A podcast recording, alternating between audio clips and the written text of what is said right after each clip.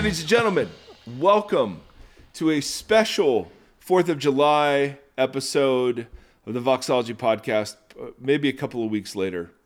But um, we want to talk about America today. It's going to be glorious. Before we get in, just a couple of disclaimers. Number one, um, my screen name on YouTube is Liam Nissan, and I know it's misspelled.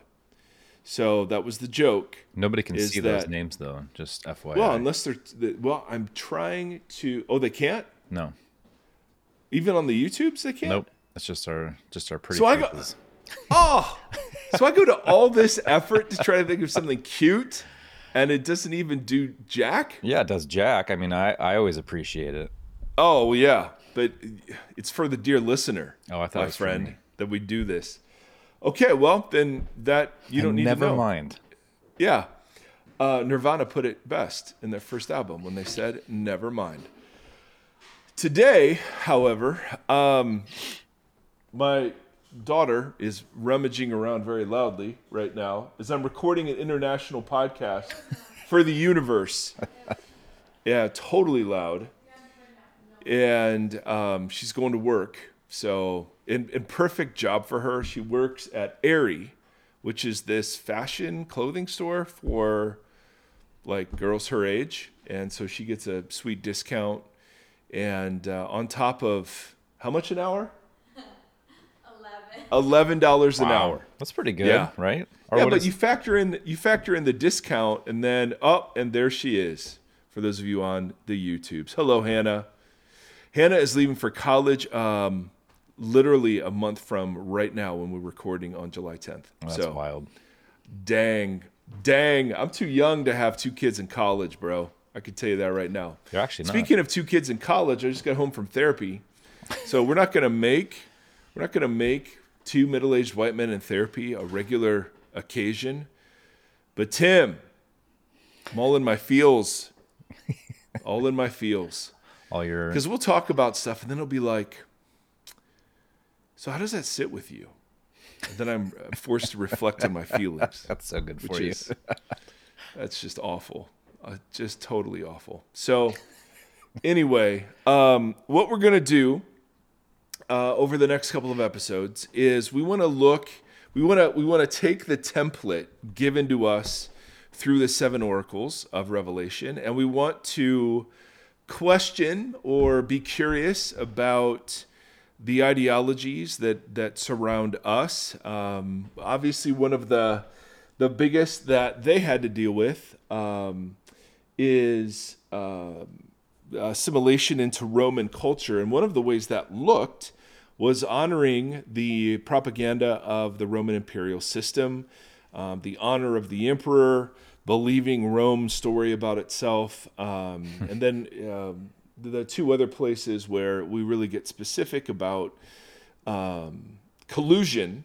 where, where it's eat, uh, eat, eating meat sacrificed to idols, and uh, then sexual morality, whether that was those were connected or two different things. Um, but it was so important to the early church in Acts 15 when they have the big powwow about, hey, how Jewish do the Gentiles have to be to enter into the kingdom? Those two things were on the list of like four things. So this was like the big deal uh, in the early church. So we want to take that process of discernment seriously. And like Tim was saying last episode, it's just way too easy to sort of write off non Christian culture and embrace Christian culture instead of selectively engaging both. Yeah. And um, one of the things that, you know, the scriptures are so, so clear on um, is that Jesus told his fellow first century Jews that there was a way of holding their tradition that led them to miss him. Um, and and Paul encouraged the Gentiles to abandon the feudal elements of their cultural inheritance. Yeah. Putting Christ so- back in Christmas. Yeah. yes. Um, putting Disney back into Disney. I mean, whatever it is. putting Amy back into Amy Grant. I don't know.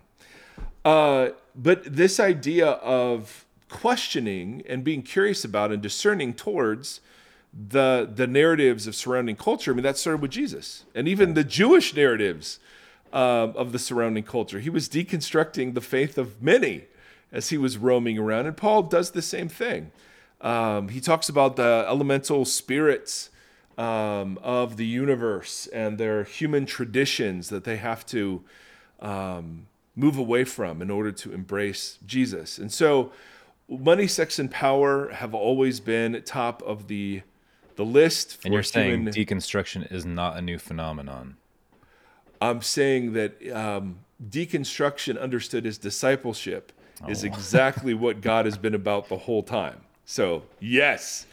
Now, and now obviously, we did a whole episode on different kinds of deconstruction. But I mean, the, the playful thing we want to say is if people want to look at the project that we're participating in, which is the excavation of assumptions and narratives that traditionally have held the category Christian, that is a necessary part of discipleship. That's not deconstructing the faith. That's actually seeking to be faithful. Um, and so when we get to the oracles and, and you're reading about these groups that have infiltrated the church and have caused them to eat meat sacrificed to idols and to participate in sexual morality, um, as well as to, you know, as part of the eating meat issue, is to buy the, you know, the imperial propaganda, then I think we have ample room to begin to ask questions around the money, sex, power myths Totally. uh, that pervade the American church. And it's not because we hate the church, and nor is it because we hate America. Um, this is just what it means to love Jesus and follow Jesus. And so, um, what I what I want to do is I want to review the story just briefly. The story Rome told about itself, um, and I want to review briefly the ways in which Revelation calls that story into question. And then what I want to do is uh, we want to, Tim and I want to review the story America tells about itself and be curious about the ways Revelation might call that story into question. Yeah. And I hate that all the disclaimers need to be given, but here come all the disclaimers. All right. So, um, Keep out of reach of children. yes, this we are we are professionals. Do not try podcasting at home. Um, it's very dangerous. now, here are the disclaimers. Um, my stepfather served in Korea. My father in law served in Vietnam. My father uh, was a Marine between those two conflicts. Um, I am utterly and absolutely delighted that of all the times and nations uh, to be born into, that um, America at during the 1980s was the one that that, that I landed in.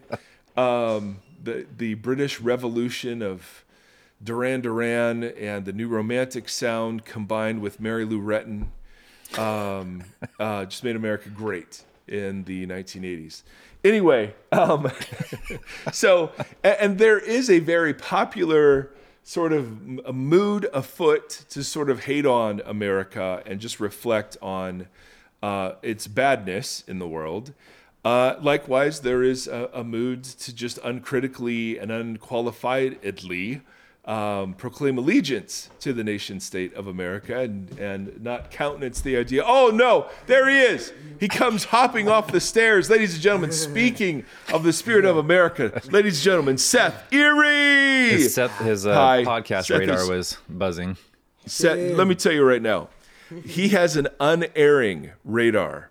I met someone at our church yesterday who uh, has become a new Voxology listener, and they, I, I think they were unaware we were at the church until they saw Seth, No way. and uh, and then recognized Seth from the podcast. Wait, they didn't know that you were you. I, I don't know. I'm not. I'm not exactly sure. Yeah. But who, this this wonderful woman recognized Seth as the celebrity Israel. that he is. It's true. Yeah, and our friend Andrew. Andrew. Um, yep, our friend Andrew, who is in a little band in the area, comes over and rocks out with Seth.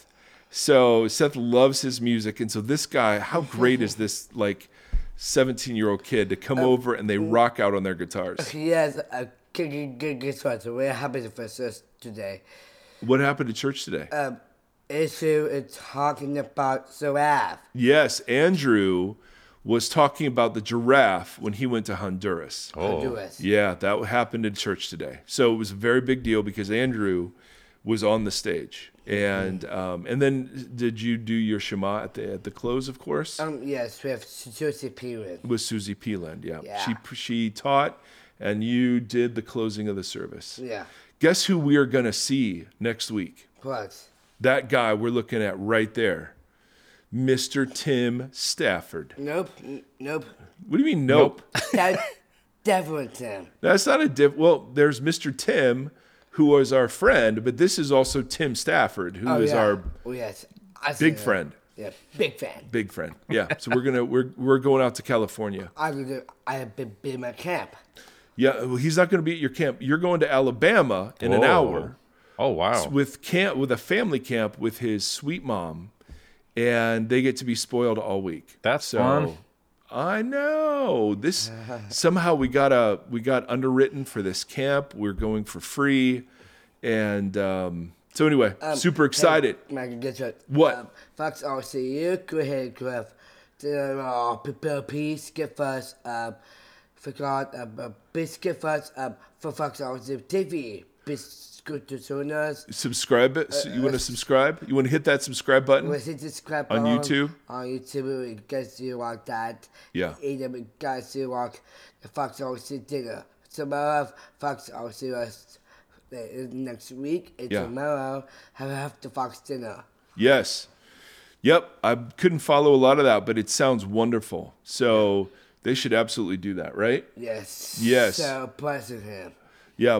So what? Bless him. Yeah. Nice. So, Seth, we were talking about America.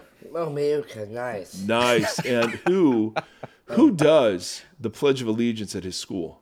Um, Professor says on Pumpkin Grove. Yeah, Poplar Grove. What, do you sometimes do the Pledge of Allegiance for everybody? Um, no. Yeah. Really? No. Whatever. no. Seth announced. I don't know if he's announced on here. With, with, with the good games. You did for the Grove games, yes. And where was the Grove games? At Poplar Grove. Yes, um, Pumpkin Grove. Did Did you Yeah. do the Pledge of Allegiance there? Um, no, it's have with a second F. Okay. Well, Seth, some days you're cooperative, Oh, thanks, Mike. and some days you are Some not. days, Mike. I know. I know. Anyway, um, we're talking about America. Yep. Yeah, we're in the middle of disclaimers. Yes. So we're we're not advocating either uh, hatred of uh, country or um, uh, unqualified love of country. We're we're whether we live in Vietnam or China or Afghanistan or Honduras, I think we always have to be curious about the narratives that surround us and about Yeah. where they might invite us into collaboration with empire. I've So- always felt like with it's like parenting. I love my children to the end of the earth. And but if they're doing something that I think is incorrect, I'm going to confront that and say, "Hey, you know, because I care about you, right. I'm going to tell you that this is you need, you know, you need to clean up this thing." And I feel Yeah. the same way about America. It's like it's not a lack of affection or pride when things are going wrong. I just saw a meme yesterday that was like I can't remember who it was. It was like Frederick Douglass or something that was talking about um, it's precisely because I love America that I'm so critical of it. And then something yesterday too with like, and I don't know if this is true or not, but it was in Germany that they they teach the Holocaust and all that kind of stuff because they're like, hey, this is part of our history that we don't want to repeat and we want to learn and grow from. But here we're having a hard time with like pushing the the bad things we've done out of sight. And it's hard to grow and, and learn and grow from Yeah. nothing. So they're the so they're the disclaimers. Disclaims. Yep. Um, so what we're what we're doing isn't at all denigrating the sacrifice of many, many, many, many people, but we're questioning the narrative um, and the ways in which that narrative gets baptized by the church. Yeah. That that's what we're doing. So, oh, Seth, thank you. Okay, why don't you go ahead and go back upstairs? He was sitting there breathing in my ear. uh, nibbling on my ear, which was horribly distracting. Well, he's coming Oh, with a chair really? now. It, it, it's yeah. I want to talk to our podcast. Okay, uh, you. But hold on, buddy. All right, I need you to just be relatively quiet and paying attention. All right, not just goofing around the whole time. Okay. I Can you do that? Yes. Because we never goof around on the podcast, Seth. No, it's a serious work. This is very serious. All right. So let's talk briefly about uh, the story that Rome told about itself. Now, I am borrowing from uh, loads of resources and having this conversation, of course. And then when we get to the America stuff, um, I'm primarily borrowing from Michael Gorman's book, Reading Revelation Responsibly, sponsored by the letter R. So, um, Revelation reminds us that we inhabit a world of story and that those narratives shape the way we see reality and so on and so on and so on.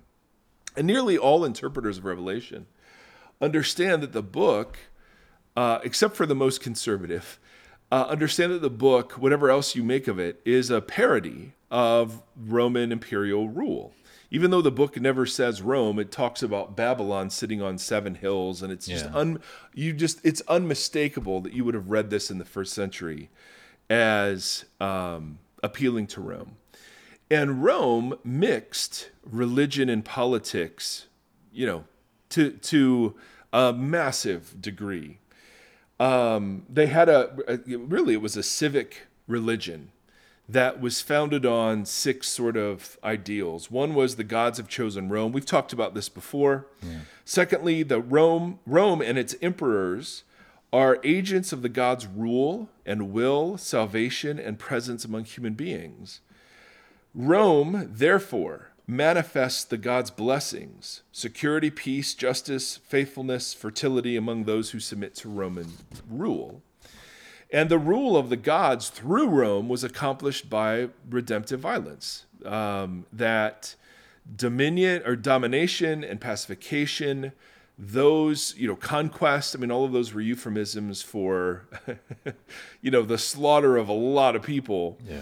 But it was evidence of Roman, the, the be, Rome being blessed by the gods.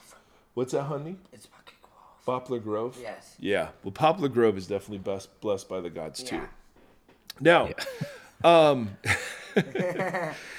Mike. okay. The emperor himself was worthy of praise, devotion, and allegiance because the emperor manifested the rule of gods on the earth. And then, sixth, the imperial age is the long awaited golden age. Like this had been dreamt about for eons and eons that there would come this kind of rule, this kind of peace, this kind of wealth.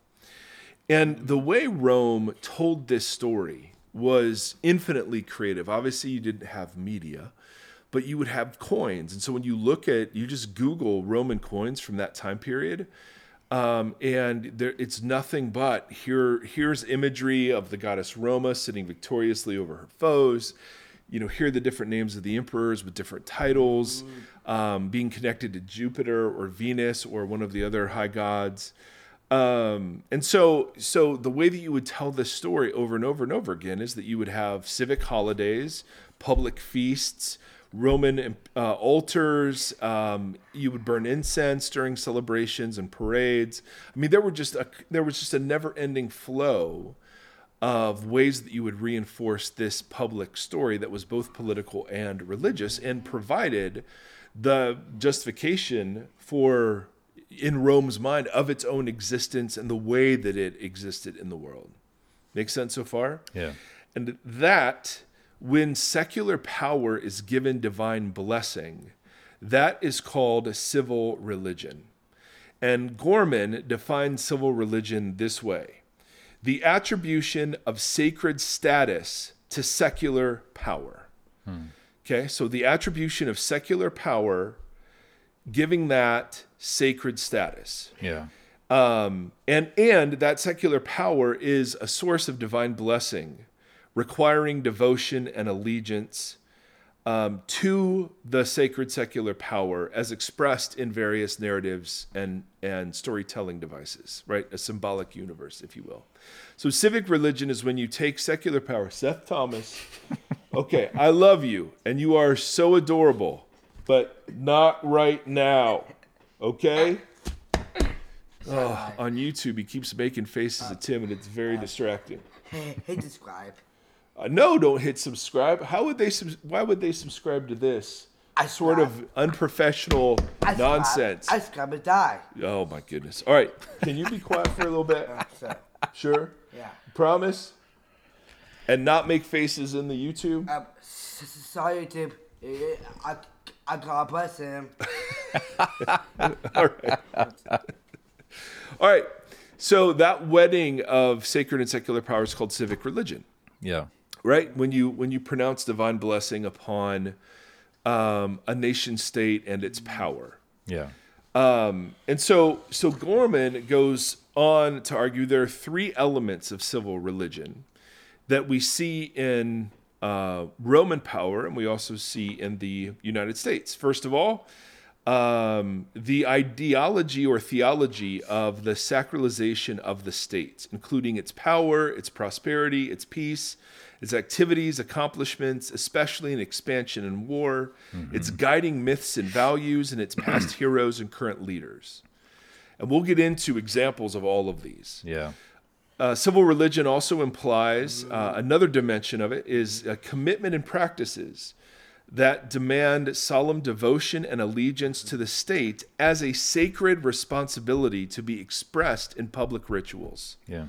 So, Pledge of Allegiance is a Yeah. great example of that, or, or singing the national anthem. Terrorist flag and United States. Uh, and, oh, jeez. We'll give it a second. Seth, hey, what's what's? Let me ask you. Let me ask you a question. Yes. What does the word quiet mean? Do you know that word? Uh, quiet. Yeah, Um, is quiet. yeah. That's not talking. Not talking sisters.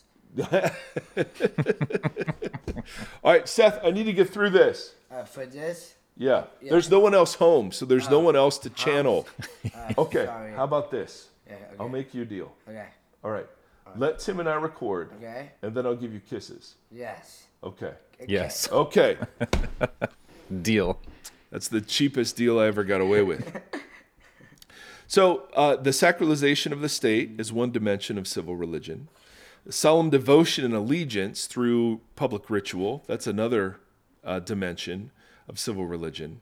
And then syncretism, which is the reinterpretation of the culture's dominant religious tradition to incorporate the, the blessing of the state and solemn allegiance to it. So you adjust whatever the religious tradition is so that the state is included, and that's part of the religion itself. Make sense? Uh huh. So yeah, yeah. I wonder where this is going.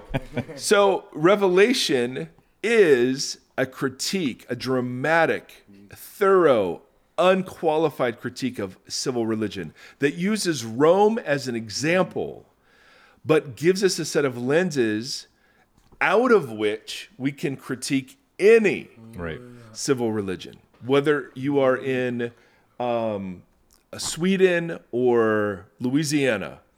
Um, the same set of questions Revelation is designed to provoke. The answers will look different, of course, but this isn't. Uh, uh, this isn't because we hate America. This is because America does have a civil religion that the church is supposed to be discerning towards and engaged with.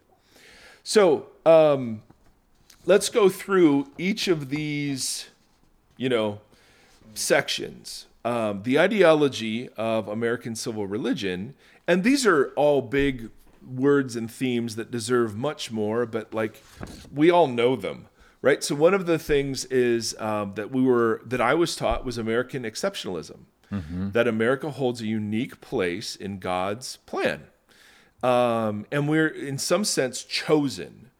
And um, we have a chosen and almost salvific role in the world. And that role is to bring democracy to everybody. Um, and, um, you know, w- I learned in history about manifest destiny. Yeah. Um, the, you know, even as recently as George W. Bush saying the United States is the light of the world. Um, and and like eh, with everybody else, I was just like, okay, sure. Okay, okay. I mean, sure. America is awesome and a force for good in the world.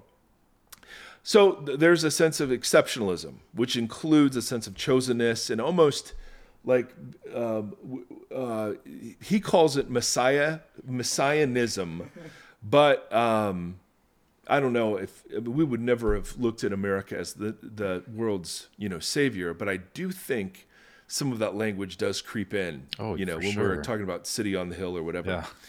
Um, he uh, he also identifies uh, in our founding story uh, kind of a um, a myth of innocence, where we believe that America's actions have always been in the interest Yep.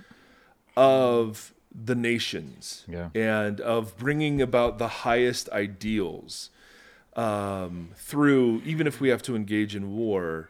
Um, the the the role the role of war is to bring democracy and to set people free and to bring liberation, and so we're always operating according to the highest principles of ethics and justice, um, and that when we are criticized or attacked, we're the innocent victim always Yeah.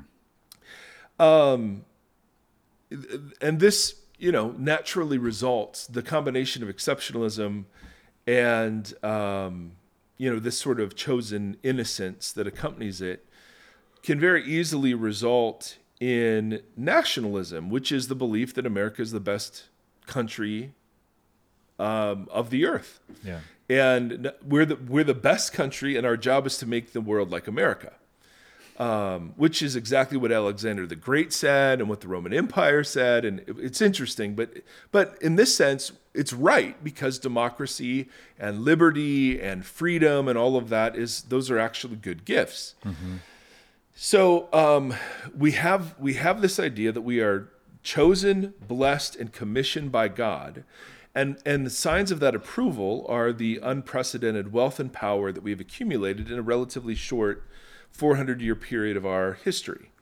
We are one nation under God, and God that we trust, imprinted on one of our idols, money, which is fascinating.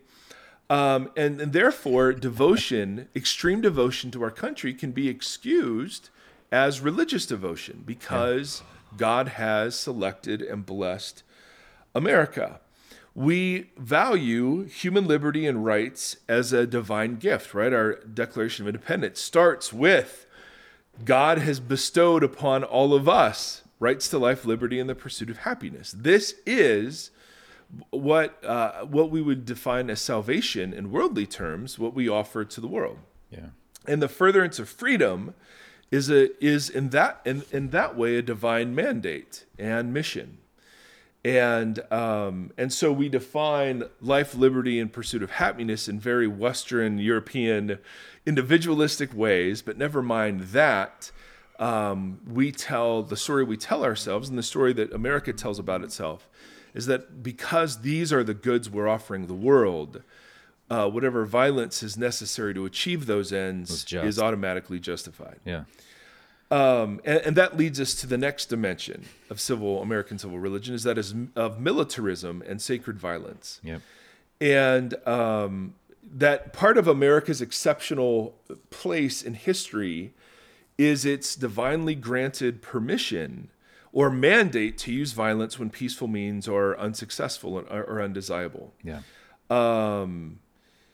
you know we can uh, there and and I don't want to get into even for a second like World War II the difference between the World World War II or the Gulf War. I don't want to I have no idea whether or not those wars were justified or I mean World War II seems like well hey guys they're enslaving and um, murdering you know Jews. Um, we need to do something about this. Like that I think I would have Genocide signed up or at least not resisted, you know, going in that case.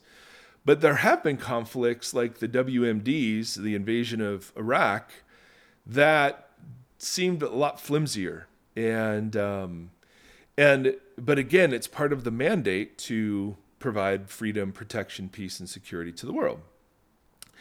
Um, and so we have this, and and this myth of redemptive violence is I mean, it's everywhere. It's it's all it's all of our comic book movies, Yeah. right? It's that people, good people with power, are the answer to bad people with power, Mm-hmm. and that violence against bad people with power is redemptive. That's how we fight against evil Yeah. and um, and that you know undergirds all, almost all of our popular culture. Um, and I mean, I love the John Wick movies. I love the Marvel movies. I love the like. I I'm all in um, for the bad people getting theirs in the end. Right. But when you just take a step back and you realize that the same story is told over and over and over, it's it's violence is what is needed. Um, and then you contrast that with the story the Bible tells about itself. Well, then you begin to wonder, oh, well, maybe I don't know, maybe we ought to be a little curious about um, the American story, or at least the American value in that way. Um, so so if the ideology and theology of America or of civil religion is blessing the, and sacramentalizing the state, um, then the idea that you know when people quote this Chronicles verse, if my people who are called by my name, you know, repent and get on their knees and pray, I will bless their land or heal their land. That is that is civic religion at its finest. That's a, a, covenant verse given to Israel, now applied to America, implying that we are God's people, chosen by Him, and He would heal our land if we would just but you know just but repent Right. and um, and so you know th- this stuff sounds like ah kind of we would all agree in theory but then when you look at how that ideology works itself out in practices and symbols so this is from gorman so here's just a list of sacred language music text stories symbols spaces rituals and holy days and again the goal is not to bag on America. The goal is to ask questions that aren't comfortable for a lot of us to ask. Yeah.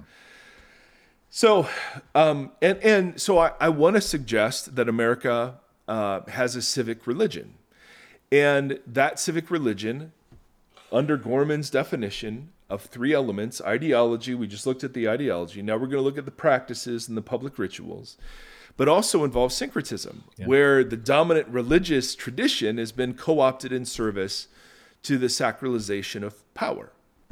So, sacred symbols and spaces. Um, national flags are sacred objects, and there's a whole etiquette uh, around those. Um, national flags being present in churches, um, crosses in military or other non church contexts, like military medals in the form of a cross, blending of Christian and national images, like the cross and the flag, Jesus and the flag. We see this all over the place Yep. um, you know, Jesus is my savior, but so and so is my president. We also have sacred rituals and holy days. So we have a national day of prayer for America. Um, we have um, Martin Luther King Day, the recognition of a rare prophetic component of American life and civil religion. President's Day, Memorial Day, Independence Day, Veterans Day, Thanksgiving. Um, if you begin to like dig into these a little bit, you realize, oh, well, they are celebrating certain parts of the American story. And, and and I'm not arguing that they're not worth celebrating. Right. I'm just trying to point out the ways in which American Christianity can function as a civil religion and the way in which revelation would be opposed to its so functioning. Yes. We have state funerals and national moments of silence. We have a congressional chaplain. We have prayer at political and civic events. We have prayer around a flagpole. Yep. Um, see you at the pole was a thing Yep. when I was a youth high school, pastor. yeah. We have national days of prayer and prayer breakfasts. We say the Pledge of Allegiance at school or other civic gatherings to the flag as an icon of a nation under God. Um, we play the national anthem at sporting events. We swear on the Bible, at least, you know, uh, in most contexts still. Chaplains' prayers are made before military combat missions. Um, we also have religious rituals that are made civil. In other words, we pledge allegiance in the church. That was something we did. Recognition of uh, military and, and veteran holidays. Um, prayer for those serving our country or the troops in church, sermons and children's sermons on patriotic themes, the use of patriotic music and worship, religious events on national holidays, religious gatherings in times of national crisis. Again, nothing wrong with a lot of these things, but when you weave the tapestry together, there's a civil religion present in America that has to be resisted by the church. That's the only point I'm making. Do I think veterans are worthy Yes. of praise and honor and prayer? Yes, utterly and absolutely. And should the church gather in ti- times of national crisis? Yes. This is not about whether these things are right or wrong. It's about the story that this whole matrix tells and that plays out civil religion to the point where um, people are dividing in church over uh, they're breaking we're breaking fellowship with each other over political differences yeah. And um, that's how much the church has been infected with this um, so we also use sacred language like war is a mission uh, we have a sacred duty and honor to serve um, we are called Yep. all right, we've been called to be the light of the world like a divine passive. Um, we say God bless America. That's we even have a song that's that's this. Um, we have all sorts of allusions to the Bible in civic language, right? I mean, uh, you've got Republican candidates talking about our battles not against flesh and blood, and then naming flesh and blood candidates. Yep. and I'm sure I'm sure everyone does this. That was just an example that came into my head. Um, uh, attribution of biblical language for God or Israel to America blatantly. Um, lack of theological specificity, like we, we can quote Jesus' words but not mention Jesus' name. We have sacred uh, music and national hymns, right? God bless America, America, my country, tis of thee. Um, uh, we have hymns with explicitly nationalistic and militaristic language, like Battle Hymn of the Republic. Hymns with allegorical militaristic language, interpreted literally and nationalistically, like Onward Christian Soldiers. We have sacred texts. So we have sacred language, music, and text. The Declaration of Independence, Constitution, Bill of Rights. We have famous speeches by sacred leaders and heroes Patrick Henry, Abraham Lincoln, Douglas MacArthur, John Kennedy, Martin Luther King. We have biblical texts that seem to underwrite national values, such as freedom and redemptive violence. We have sacred stories of sacred leaders and heroes. Our saints, our martyrs, or our prophets. The founding fathers are held in such esteem. Leaders in crisis like Kennedy's profiles in courage. Great warriors like Patton or MacArthur. Um, these various aspects of civil religion, just like in the Roman Empire, come to expression in two kinds of venues the civil venues and the political venues, which are speeches, parades, school events, sporting events, military ceremonies, etc., and religious venues like church services on the other. And this is a, a, parallel to what has happened. This is parallel to what has happened in the United States. Many civic and political events have a religious dimension, and religious events sometimes take on a civic and political dimension right? One, and, and this is straight from Gorman, so this is a quote one major difference, uh, however, is extremely important to recognize the syncretism, and syncretism is the blending of, of faiths. The syncretism of Rome's civil religion involved the blending of Roman ideology and pagan religiosity, but the syncretism of American civil religion involves the blending of American ideology and Christian ideology. And that's where the problem lies. Um, that, that I have no issue at all with people saying love of country is a good thing. And I do. I really love that I live where I live, and I don't want to ever take it for granted or the people who've sacrificed to make it so. Yeah.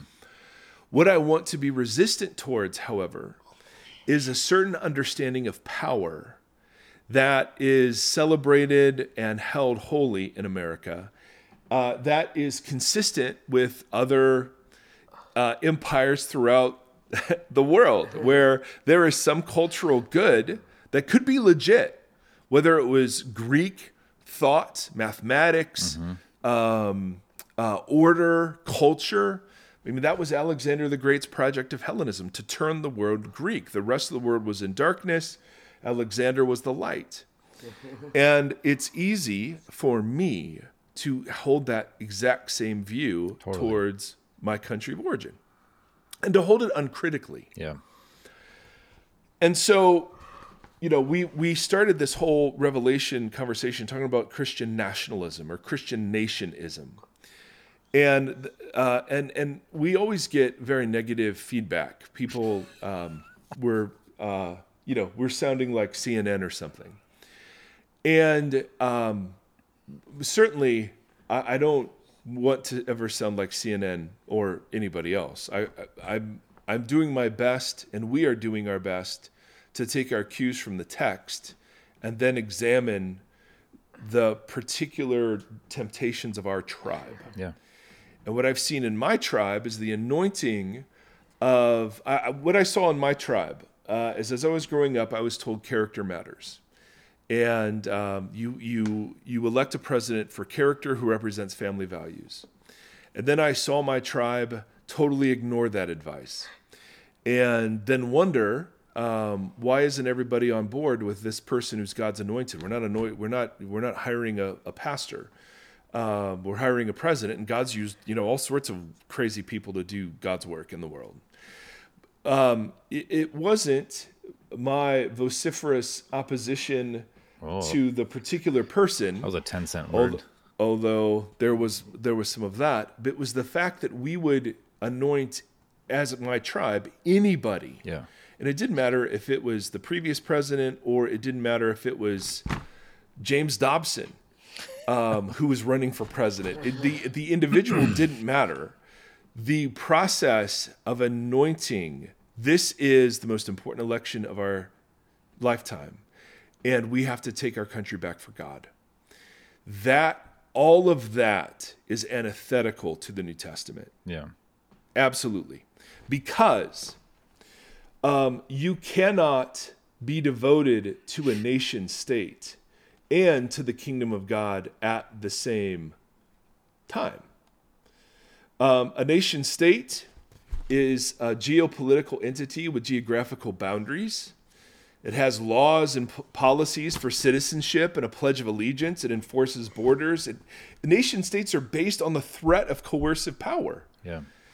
and they have a self-interested agenda in the world and that agenda at least in the west is maximizing individual liberty the kingdom of god is transnational every tongue tribe and nation so it can't be locked into geographical boundaries it has no policies or laws for citizenship other than baptism made up of the people who believe and confess faith Instead of enforced borders, it has an open table. Instead of the threat of coerced power, it's built entirely on self sacrificial love. There is no agenda for the world other than the ministry of reconciliation. And rather than maximizing individual liberty, we are to be people transformed into the image of the true human Jesus. So it's simply impossible to allow um, uh, allegiance to the nation state to win out over allegiance to the kingdom of God and call yourself a Christian. It's just not how it works. To be a Christian is precisely to be somebody who's no longer defined by geographical, political, social, ethnic boundaries. Right? Yeah. And so the danger is that we have wrapped up a bunch of God speech into the geographically defined boundary and idea of America, liberty, life, liberty, and the pursuit of happiness. And I think what Revelation would do, as the rest of the, the New Testament, is call that allegiance into question Yeah. uh, call that public story into question. And the problem is, well, people will say, yeah, but America's story is the Christian story. But it's not. America's story is about a nation state. The Christian story is about a kingdom of God that is not of at all like this world. Jesus didn't come to give us an improved version of one of the kingdoms of the world. He didn't come to tweak the kingdoms of the world, whether that kingdom of the world is America or Saudi Arabia or what have you right? Jesus came to offer something that isn't a kingdom of the world at all, but transcends all of them. And what's fascinating, this is the last big point, Tim, is that the the the predominant interpretation of America in the book of Revelation has been the interpretation that is the most unqualifiedly militaristic and pro-American interpretation of Revelation. Yeah. In other words, the, one of the ways this. Huh? I know, I know Nate was calling, but we can't talk right now. I saw mine. Oh, that's okay. I mean, we were just on a roll right there. Yeah. We were just on a roll. You know what I'm saying? Yeah. you've- Yeah. I've got Yeah. Mazzy in here now too. I know. I can tell. I can tell. But Mazzy's Mazzy's being quiet, which is Yeah. wonderful. Mazzy. Not anymore. Yeah. Do you see? Oh, there she is. Ha- Hanazi. Hi, Mazzy. Hello. I, I don't think she can hear us because Tim has his headphones in. I think Tim is texting for help at that juncture. I'm trying to. I don't know my. Okay. So, ladies and gentlemen, um, Made, made this assessment. This is real life right here. This is I, what, oh, it, it really is. is All right, what it all Sethy, looks like. so let me just finish this. I'm almost done. Hi, Mazzy. We love you. We're coming to see you. It's going to be great. But I want to notice, I want us to notice that the American civic religion was the civic religion that chose the interpretation of Revelation that totally fit American civil religion right. right? Because what is revelation if not, dude, look at us go. America is the world savior and has a crucial part in God's plan, right? Um, we are suspicious of anything that anyone else in the world does, whether it's the United Nations or the European Union. Um, we are the greatest nation on earth, and the rest, you know, our job is to help make everybody else American. I mean, we chose, and the myth of redemptive violence. God is coming with a sword coming out of his mouth, and he's going to slaughter Right. all the idolatrous rebels. It's fascinating that that American civil religion baptized the one view of Revelation that's uncritically pro-American. Yeah. And so I just find that so interesting. So the point today, friends, if we can somehow get through all of this, the point today is not to argue about whether or not America has done good in the world. We have. Or that we've done bad in the world. We have. Or that we have a complex history. We do. It's not to argue about whether or not we should celebrate those holidays. I'm not interested in that at all, and I'm certainly not interested in um, calling into question uh, the ways in which real people have made real sacrifices for the way the the the protection and freedom that we can have. Whether that's in law enforcement whether that's first responders whether that's in the military like massive amounts of respect. All of that said however it is incumbent upon the church to look at the narratives around money, sex, and power. This is a story about power and how it should be exercised. That is why, because of American civic religion, we have no problem engaging in a culture war. Because culture war is simply the expression of the American story, right, in Christian terms against other Christians and other people, other Americans Yes. right? So yeah, the soul of our nation is at stake. And I, I want to just call into question all of that language to say we we are to be engaged uh, politically and to be thoughtful politically, um, but that if if most pastors couldn't go in and have a sermon like this on a Sunday morning without a lot of people walking out, then maybe maybe Revelation has something to say to us. Because I don't know that I could. I, You know, I mean, I like it's a matter of changing the conversation because the way that we currently have it, it's there's two camps. There's one that doesn't like this, like you know, theocratic kind of system, and then there's a there's a camp that does, and then so it just is always a divisive argument. So it's like with what you're talking about, it's like how do you change like you mentioned manifest destiny, right? Even in the name manifest destiny, that we are destined to manifest our greatness across no matter the cost to other people, right? Right. Hi, Mazzy. It's just real life. oh man, what a junk show. But we ordained like massacres. And so how do you I've, I you would think that most people would would say that that is not good. That is not a Yeah. good human thing Yeah. to do to run through and massacre people. However, Yeah. that is a piece of Christian nationalism. And so it's like how do you change that conversation so it's about there's so much gray area and we've made it like this there's just no way to have a like a nuanced conversation about it. Oh, you mean like it's all or nothing? Yeah, that's kind of how we're, that's kind of where we are. Yeah, yeah, yeah. And Yeah. but it's You- not like either, that, You either love God, guns, and and America, or you don't, and you can't pick out of that list. You're a liberal. Exactly. So how do you Yeah. change that conversation so that you can have like a yeah, we have some dark spots in our history, Yeah. and God is not super pumped on genocide. So Yeah. how do you like Yeah. have a conversation? It's like yes, I want America to be great, and there are some great things about it, like democracy and those kind of things like that. How do we have an honest conversation? It's the CRT conversation, right? Like not acknowledging or the the meme that I mentioned about Germany studying the Holocaust and studying their dark history so that they may grow and learn and move away Yeah. from that kind of ideology. yeah. How, why can't we be that way here and say, yeah, we've made some gnarly mistakes. Let's not Yeah. do that again. yeah. Yeah. And we've yeah. done it in the name of God. Like I don't, I, I don't think you watched Yellowstone, which is a very soap opera, but the spin-offs really spend some time looking at how how insane um our like trying to breed out the Native Americans and how Yeah. to force through violence Christianity into these Hmm. people. And I think that's really gnarly. And that is not the gospel of Jesus. And that is not, but it is a Mm-hmm. Right. core piece of American history that we need to reconcile and not repeat. But Yeah, So- you would think you would think Christians would be pro tell the truth, confess our sins, lament and re- repent. yes, You know what I mean? that's literally the whole book, right?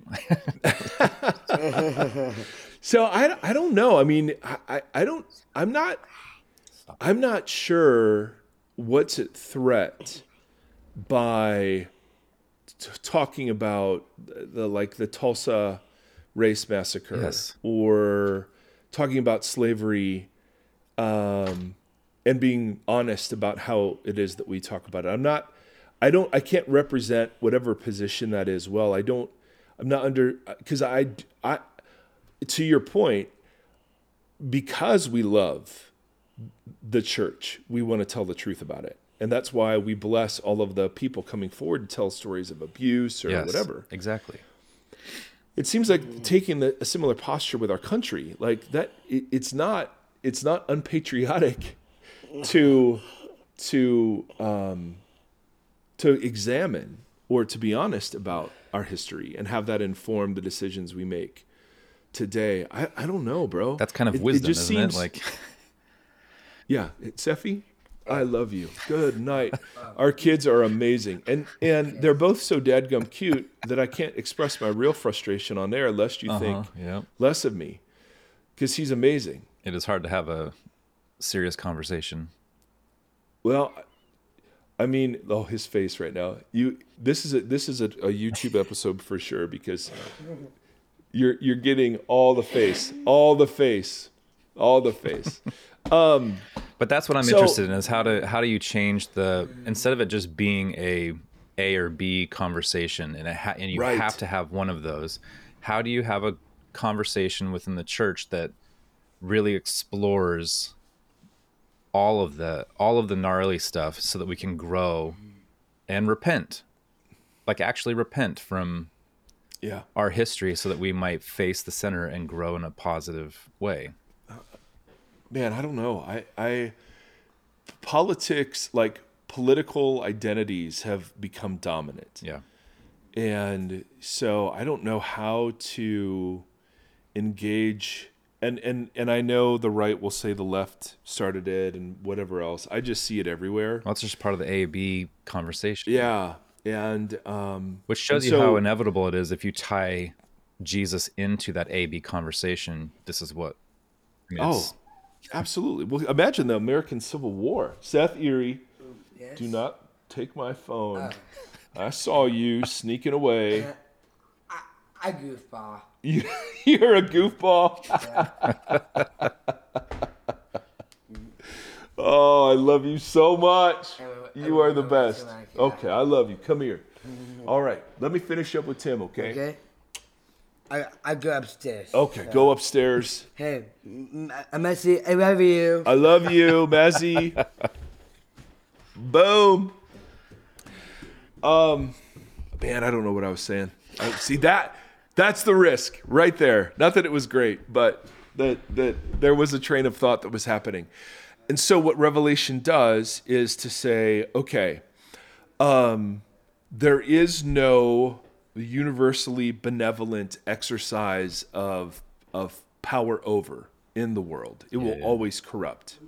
Always. So we have to be suspicious of all everything that claims power over, even the versions of Christianity that claim power over. Yeah. And um, I think the Bible, I would argue the Bible is really clear that political power is not one of the options for how Christians are to influence the world. No.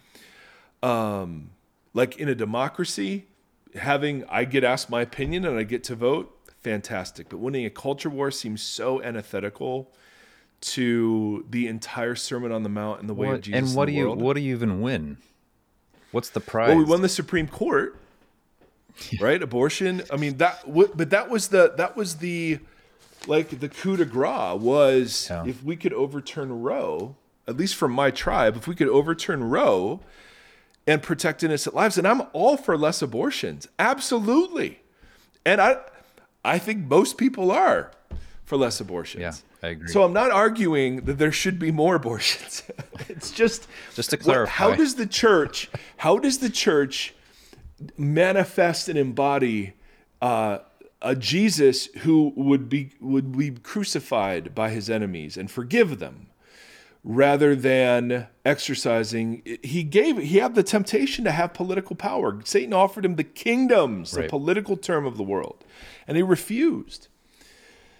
And um and so how am i are we trustworthy with political power? And history's shown no. Yeah. and present day has shown no so my my thought is that the church has to be the place where identity is structured around something other than political values. Right. So yesterday that- I sent you a meme, or not a meme. Sorry, a um, an ad from a church in Fairfield, which is about an hour from here, and they open up their parking lot for people who are living in their cars Yes. and say, "Hey, yes. you can come park here. We'll have security from 8 p.m. to uh, from 4 p.m. to 8 a.m. You can get showers. You can have. We'll give you um, dinner and breakfast." and and nothing for the church like it's just the church Yep. saying hey this is something that we have been tasked with is to care and and to offer dignity to other humans those who are without and they're doing it and it's completely apolitical it's not like Yep. there's no goal other than providing for other humans i was like that's very encouraging and so that's you know that's a small model i only saw that get shared because it is so abnormal No, like, "Check this, absolutely. this is amazing look at this church Well, I don't, church I don't, I don't think it is abnormal. I just don't think we ever hear. well i think it's abnormal to this conversation like it's not what takes Yeah. the press yeah, yeah by very true. storm and so when Very these, true. when these stories come out people i think are a little surprised like oh there's the church is doing church work Yeah, and and and it's there that we embody the upside down Yes. view of power, right? That Jesus embodied, not power over, but power under, almost the power of service or example or wisdom, but not the power of control or manipulation or force. And um, the, the, I, I think the church has become so corrupted.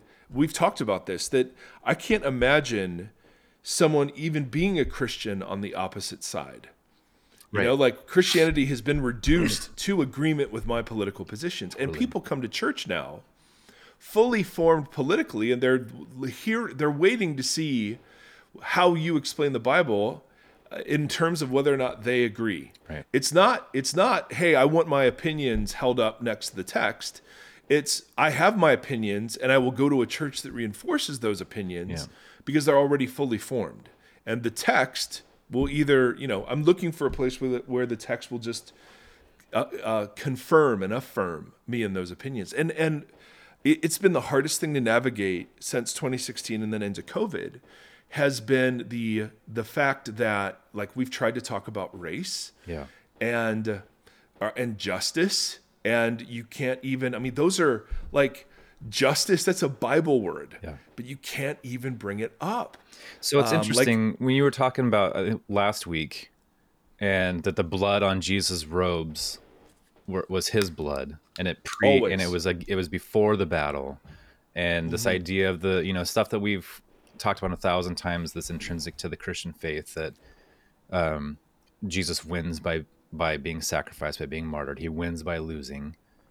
Uh, and it's so antithetical to the American idea. We don't we don't win by losing. winning, yes. Yeah. And so this idea of I like on Easter I was taught on self uh, on uh, prejudice, and there's this idea of self preservation that has become intrinsic to humanity, and it's interesting in light of this martyred Jesus with blood on his robes that is his blood yeah. Um, this idea of self-preservation that has leaked into the church following a martyred god is a really in- interesting juxtaposition. And then we start to dictate things because now we are the victims. We, we've talked about that a Yeah. lot like yeah yeah christians yeah. are the victims we're the target. We have something to protect. Yes so that self-preservation becomes a key Yep. piece of christianity. Uh, well that's what the culture war is about. Yeah. Preserving whatever whatever was whatever version of america we thought we had or whatever version of christianity and the culture was i mean whatever it was. And i and i want to be very generous with people who see this differently. Because i've been around some people who experience deep and true grief over things that our kids get exposed to way before they're able to assumptions being made um, culturally that that and, and and and that grief and that confusion and disorientation all of that is real Yeah. and the fact that it's not listened to um, means we have these pockets of just rage and anger um, that that you know that that manifest themselves in super ugly ways Yeah. on both sides yeah and so I'm I'm I, I want to be incredibly generous. Um, but what's happened in me the last several years, and I would say the last two decades in particular, has been the um, the working out of what it means when Jesus says, "Carry your cross," and um, of all the images he could use to follow. Yeah. To but and and and what and how the disciples three times Jesus predicted his death and three times they they wanted power status prestige and how I, I'm exactly like them. I have something to protect too.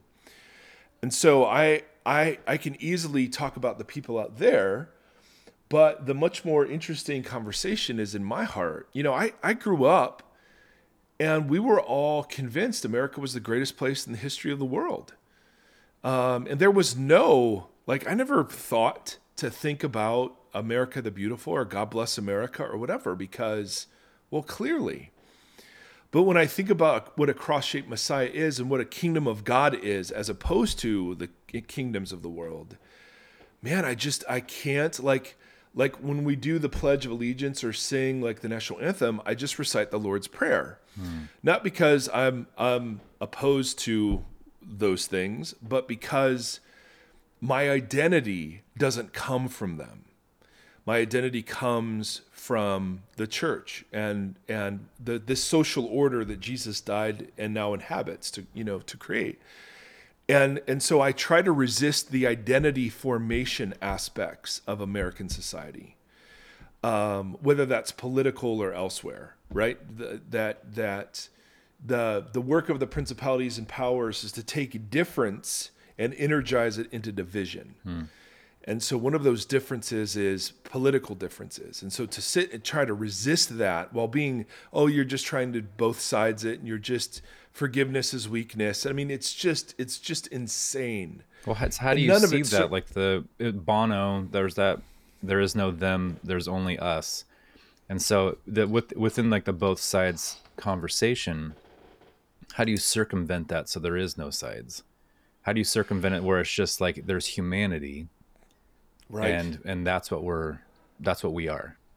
yeah. Or like even Eddie's last record, Eddie Vedder, like the when he was talking about the title of the of the record, he was trying to think of what was the most encompassing word for humanity, and he called it Earthling. It was like it was it, was like he That's- that's delineated Adam. up to yeah, Yeah. because he Yeah, wanted yeah. it to be something that encompassed everybody.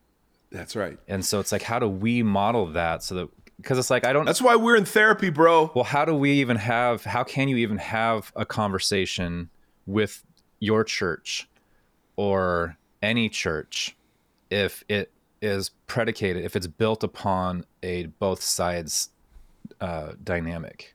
You Yeah, know, you can't. Yeah. If you if you if you are in anywhere on the quote sides continuum, Yes. you've already lost. Yeah. So we have to. So that's at least what we do. And uh, good lord, I'm sure it can be done much better. But what we try to do is to practice community formation as the number one goal. We are constantly You're saying trying we to as in your church. Yes. Yeah. because until we find identity in something other than politics Yeah. and culture war, we can't even open up the conversation to share a table with somebody who, you know, would hold the exact opposite view of us on. Uh, because both sides will argue, well, they're doing real harm in the world. And you and I would agree that there, uh, at times, some of the views out there are so abhorrent that they're doing real harm in the world. 100%. And so, how do we resist and oppose and uh, tell a different story without be, be, becoming the very thing, you know, that we're warring against? Yeah. And and that's the Sermon on the Mount. I mean, I think that, that that's the that's the ball game right there. Is the church engages in a new way of resisting evil that doesn't involve power. Well, it's like that black man that befriended all the, which we've used Totally. it many times as an example, but befriending all the Yes, all the KKK guys and then Yeah. collecting their robes, and he has like 200 robes or something in his closet that are Yeah, And that's just every such every a- time one of them yeah. repented or, yeah, unreal. And, what a crazy! Every time that comes up, it's like that's just totally. But our church's power and money is spent on providing a good worship and teaching event. right. And um, it's to the point where church identity is now based on personality. Oh, yeah, or totally. you know, so it's it's man, it, it is it is almost impossible. Now, Timothy, I love you, and you and I have an identity as shared co-hosts. Today, we also have an identity as fathers, as our children have made their presence, and, and we want we want them to be seen and heard. Um, I now have to sign off. My wife is bringing Costco home, and she's then leaving for this camp. I must fulfill my identity as helper, supportive father. Mama's yelling at Seth to get ready to go, and so it's on, ladies and gentlemen. It's all So happening. where I'm going to practice, where I'm going to practice power under is right now. I have so many times a day in my parenting, with my sweetie, with myself, and things that frustrate me to choose whether to display power over or power under. I, at least for now, in the next five minutes, I'm going to display power under, as I display power over the groceries from Costco. There you go. So take that, America. anyway, we love you guys. Thanks for being willing, eh, eh, sincerely, thank you for being willing to have these conversations with us. Yeah. This means the world. And um, to be able to have this conversation with you, Tim, and in the community we've talked about, knowing that there's grace if it's not perfect and there's benefit of the doubt, um, man, that is what a gift. So, Voxology community, thank you. Um, and Tim, thank you. Mike, thank you. Thank you more. Anyway, friends, until next time, see ya. Thank you, thank you, thank you for listening to this conversation. Voxology is a 501c3 nonprofit organization that is supported by listeners just like yourself. If you'd like to partner with us, you can do so at patreon.com backslash voxology. You can also join the community and hang out and chat with us on the socials. Facebook.com backslash Voxology Podcast and on Instagram at Voxology. Thank you, thank you, thank you for walking the long road with us.